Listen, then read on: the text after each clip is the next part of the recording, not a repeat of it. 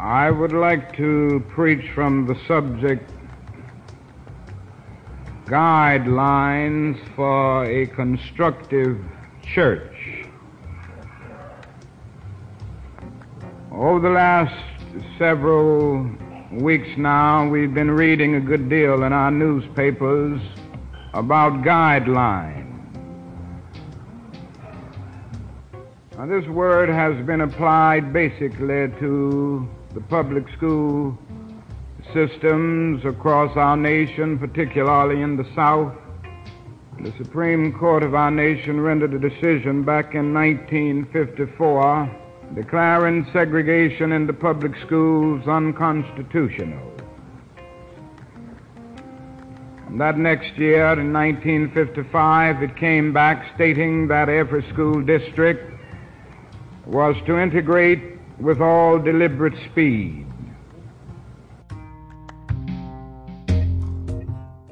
With all deliberate speed.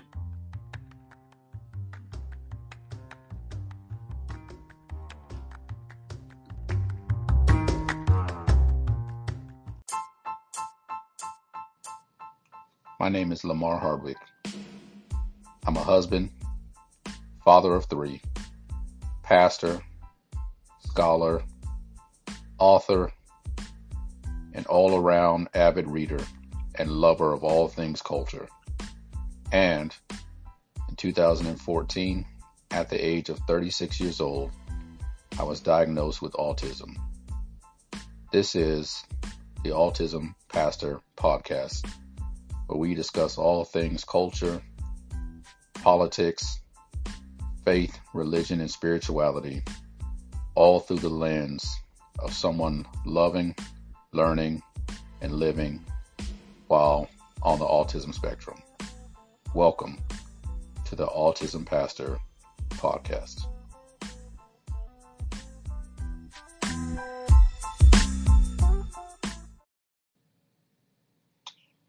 Hey, this is Lamar. And if you haven't heard about Anchor, it's the easiest way to make a podcast. Let me explain. It's free. There's creation tools that allow you to record and edit your podcast right from your phone or computer. Anchor will distribute your podcast for you so it can be heard on Spotify, Apple Podcasts, and many other platforms. You can make money from your podcast with no minimum listenership. And it's everything you need to make a podcast all in one place. So download the free Anchor app or go to anchor.fm to get started.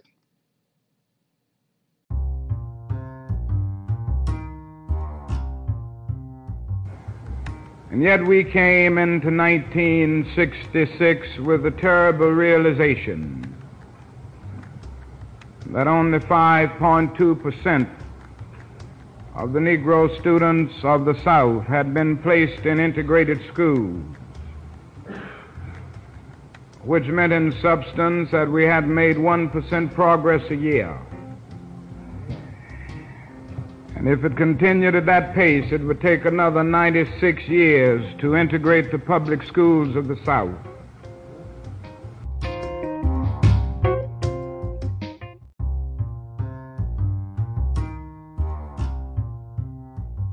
June 5th, 1978, in Killeen, Texas, in a military hospital, I was born. June 5th, 1978. Just 42 years ago. I don't remember much about Killeen. My family was a military family, so we moved around a lot. Before I was old enough to consciously store memories of the place of my birth, we were gone to another city, to another state. For our family, like many other military families, a rapid pace was the price for our patriotism. June 5th, 1978. Exactly 12 years to the day after Dr. King's sermon at Ebenezer Baptist Church in Atlanta, close to where I now call home. On June 5th, 1968, just 12 years before I was born, Dr. Martin Luther King Jr. preached a sermon entitled Guidelines for a Constructive Church. The sermon was powerful, it was informative, It was absolutely inspirational. What arrested my attention, however, was his introduction. Here's a transcript. Over the last several weeks now, we've been reading a good deal in our newspapers about guidelines. Now, this word has been applied basically to the public school systems across our nation, particularly in the South. The Supreme Court of our nation rendered a decision back in 1954 declaring segregation in the public schools unconstitutional. And that next year in 1955, it came back stating that every school district was to integrate with all deliberate speed. And yet, we came into 1966 with a terrible realization that only 5.2% of the Negro students of the South had been placed in integrated schools, which meant, in substance, that we haven't made 1% progress a year. And if that continued at that pace, it would take another 96 years to integrate the public schools of the South. Less than 1% progress a year less than 1% progress a year. Dr. King is preaching a sermon on June 5, 1966, using as an introduction data that showed the continual disparities in education 12 years after the Supreme Court, the highest court in our nation, rendered a decision that declared the segregation of public schools unconstitutional. An entire education generation in the South had passed through the public educational system without seeing any significant progress toward equity and equality. After the Supreme Court declared segregated public schooling to be unconstitutional. At that time, in 1966, the current pace of progress, progress toward upholding the ideals and values of the Constitution, was less than 1% a year.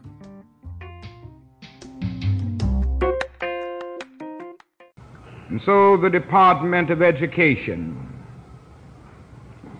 decided that the process had to be speeded up on the basis of the Civil Rights Bill of 1964.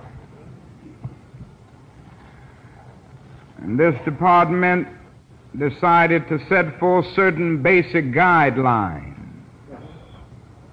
that had to be followed. The guidelines stated in substance that the process of integration had to be speeded up, that all grades had to be integrated, that even faculties had to be integrated. And this plan, or these guidelines, were submitted to every school district. And that school district had to decide whether it would follow the guidelines. If it refused to follow the guidelines, then federal funds would be cut off. If it complied with the guidelines, then federal funds would be continued. And so today, that is a great discussion all over the educational world and the public school system about whether a school district or school board will follow the guidelines.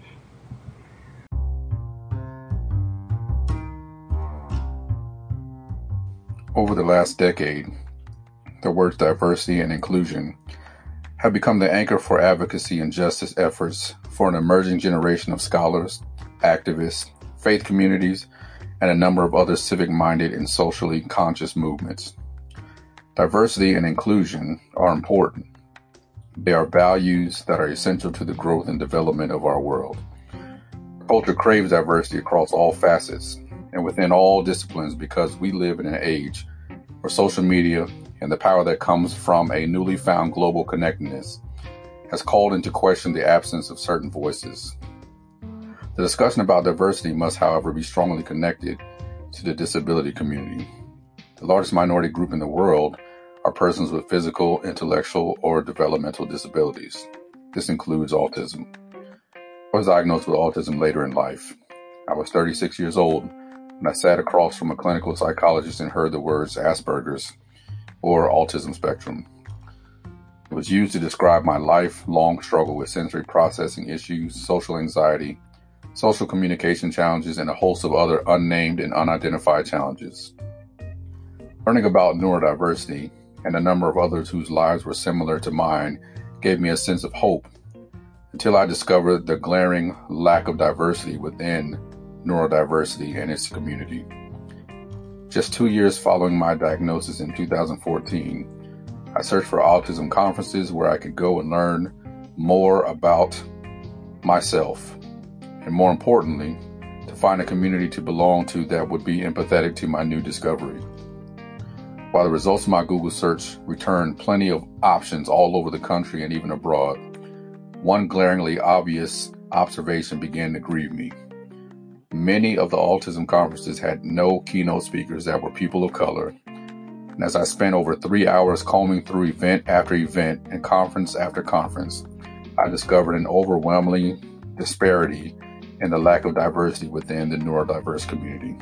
To be fair, there are many great organizations that are focused on African Americans and other people of color who are impacted by autism. These organizations are doing tremendous work. The problem was that the majority of what many may consider to be the major autism conferences with large budgets and big name self advocates as keynote speakers lack diversity. Most of the presenters, parent advocates, experts, and those who make up a living communicating about autism didn't look like me. The little black boy me frantically searched for faces that looked like mine. Where are the voices of self advocates who look like me? Where were the keynote speakers and facilitators of workshops and webinars that I could identify with? Without much resolution to my search, it was then that the term invisible disability took on an entirely different meaning for me. It was in that moment that I truly felt invisible. I was never more aware of the color of my skin than when I searched for a home within the autism community. People of color just seemed to be grossly underrepresented when it came to the value of their voices and experiences with autism. Two years ago, statistics show that African American children were diagnosed with autism sometimes as late as two years later than white children. Another report showed that regressive autism occurred as much as 50% more in black children than in white children. Then, in 2020, it seemed as though the diagnostic disparities between black and white children suddenly closed. African American children were, no, were now receiving services at the same rate as their white counterparts.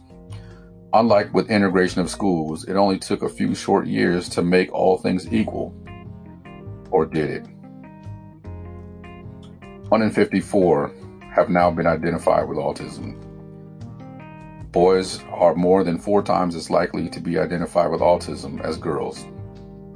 Girls identified with autism were more likely to have an intellectual disability than boys.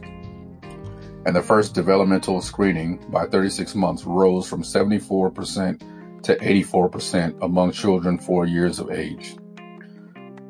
New studies showed that there were significant improvements in autism identification in black children.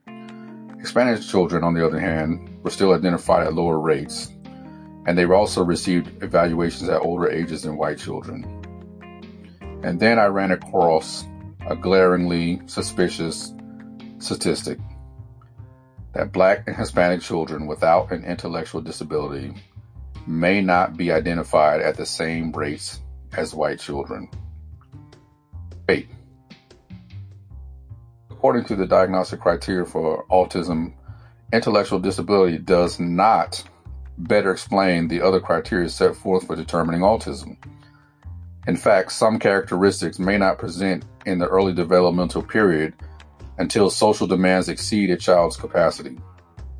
In addition, some traits may be masked because of learned coping strategies. So, if Black and Hispanic children without intellectual disabilities are still not being identified at the same rate as white children, have we really addressed the racial disparities found in the autism community?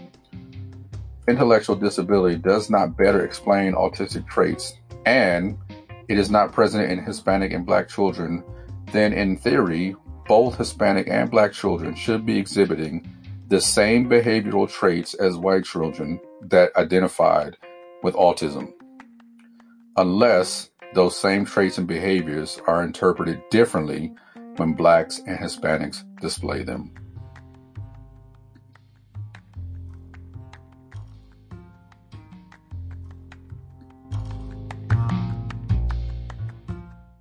If the church is true to its guidelines, it heals the brokenhearted. Secondly, when the church is true to its guidelines, it sets out to preach deliverance.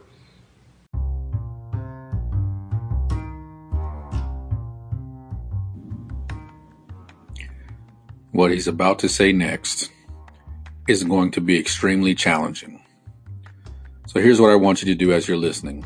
Number one, don't take sides. Number two, don't take offense. Number three, use this as an opportunity to take inventory. This king is not the king of speeches, but this king is the king who is a gospel preacher. And if you can push past what he's about to say, you'll find embedded in his message is the reason why justice seems to take so long.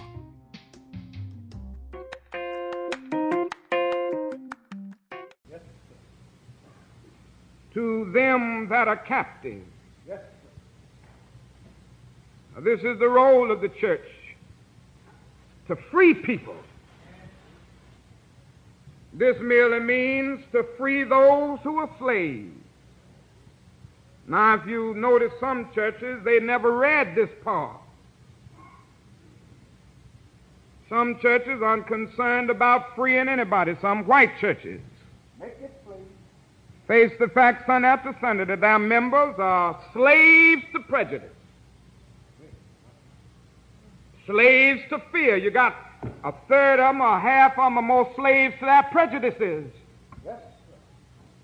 The preacher does nothing to free them from their prejudice so often. Then you have another group sitting up there who would really like to do something about racial injustice, but they are afraid of social, political, and economic reprisals. So they end up silent. And the preacher never says anything to lift their souls and free them from that fear. And so they end up captives. You know, this often happens in the Negro church. You know, there are some Negro preachers that have never opened their mouths about the freedom movement, and not only have they not opened their mouths, they haven't done anything about it. And every now and then you get a few members. Make it plain. They talk too much about civil rights in that church. I was talking with a preacher the other day, and he said his members, uh, a few of his members were saying that. I said, don't pay any attention to them. Make it plain. Because number one, the members didn't anoint you to preach. And any preacher who allows members to tell him what to preach isn't much of a preacher. For the guidelines made it very clear that God anointed. No member of Ebenezer Baptist Church called me to the ministry. You called me to Ebenezer, and you may turn me out of here, but you can't turn me out of the ministry because I got my guidelines and my anointment from God Almighty. And anything I want to say, I'm going to say it from this pulpit. It may hurt somebody. I don't know about that. Somebody may not agree with it. But when God speaks, who can but prophesy? Word of God is upon me like fire shut up in my bones. And when God's word gets upon me, I've got to say it. I've got to tell it all over everywhere.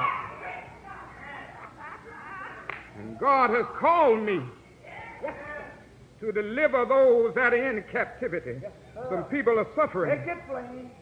Some people are hungry this morning. Some people are still living with segregation and discrimination this morning. I'm going to preach about it. Preach it.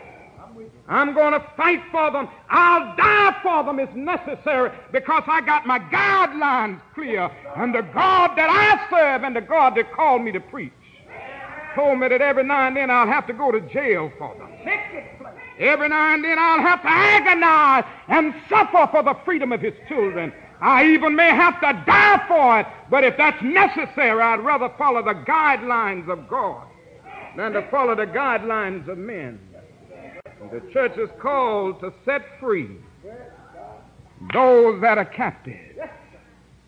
to set free those that are victims of the slavery of segregation and discrimination, those who are caught up in the slavery of fear and prejudice.